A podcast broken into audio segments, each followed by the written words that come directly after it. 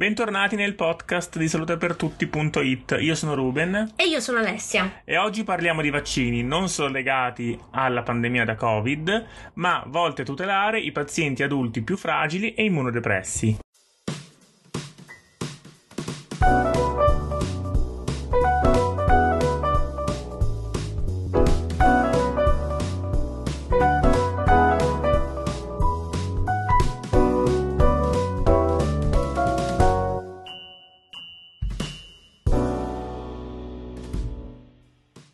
Pandemia ha riportato al centro dell'attenzione uno strumento determinante e strategico per la tutela della salute pubblica globale, i vaccini.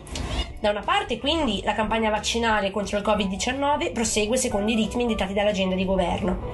Dall'altra, istituzioni e mondo scientifico guardano oltre, con particolare riferimento alla vaccinazione nel paziente adulto fragile e immunodepresso.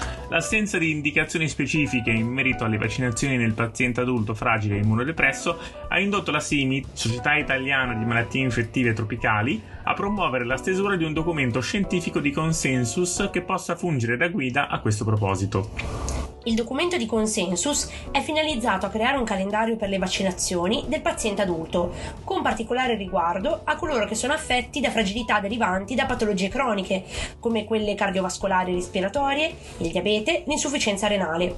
Anche i vaccini diventano così una sorta di strumento per una medicina di precisione.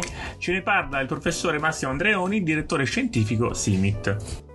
La Società Italiana di Malattie Infettive Tropicali ha promosso una consensus finalizzata a creare un calendario delle, per le vaccinazioni del paziente adulto, con un particolare riguardo ad una serie di fragilità, di patologie croniche quali possono essere le patologie cardiovascolari o le patologie dell'apparato respiratorio, il, il diabete, il paziente immunodepresso e in modo particolare appunto nel paziente immunodepresso quelle che sono le diverse categorie dell'immunodepressione. Stiamo vivendo un momento di particolare attesa perché prossimamente nei prossimi giorni ci sarà la possibilità di utilizzare un nuovo vaccino, il vaccino per l'herpes zoster, che soprattutto nella, nella, popolazione adulta in generale, ma soprattutto nel paziente immunocompromesso, eh, rappresenta un, eh, come si dice in, in gergo, meet medical needs, cioè una esigenza assoluta sentita dai sanitari ed evidentemente anche dai malati.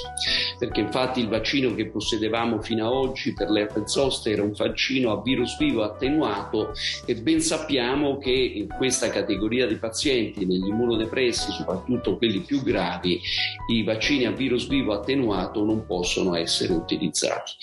Quindi avere un vaccino sicuro, un vaccino efficace, un vaccino che permette di avere una protezione dalla riattivazione del virus varicella zoster per molti anni certamente rappresenta una importante novità che eh, è stato un po' il motore trainante per la Società Italiana di Malattie Infettive per dar vita a questa consensus.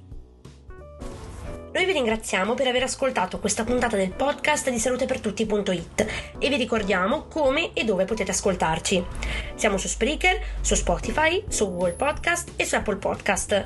Potete anche trovarci sui nostri canali social, che sono Facebook e Instagram come salutepertutti.it e potete consultare il nostro sito www.salutepertutti.it. Aspettiamo le vostre domande alla nostra casella email info-salutepertutti.it e noi vi salutiamo e vi auguriamo buone vacanze vacanze perché torneremo dopo appunto l'estate con nuovi contenuti e con una nuova stagione di podcast e non solo. Pertanto, buona estate dal podcast di salutepertutti.it.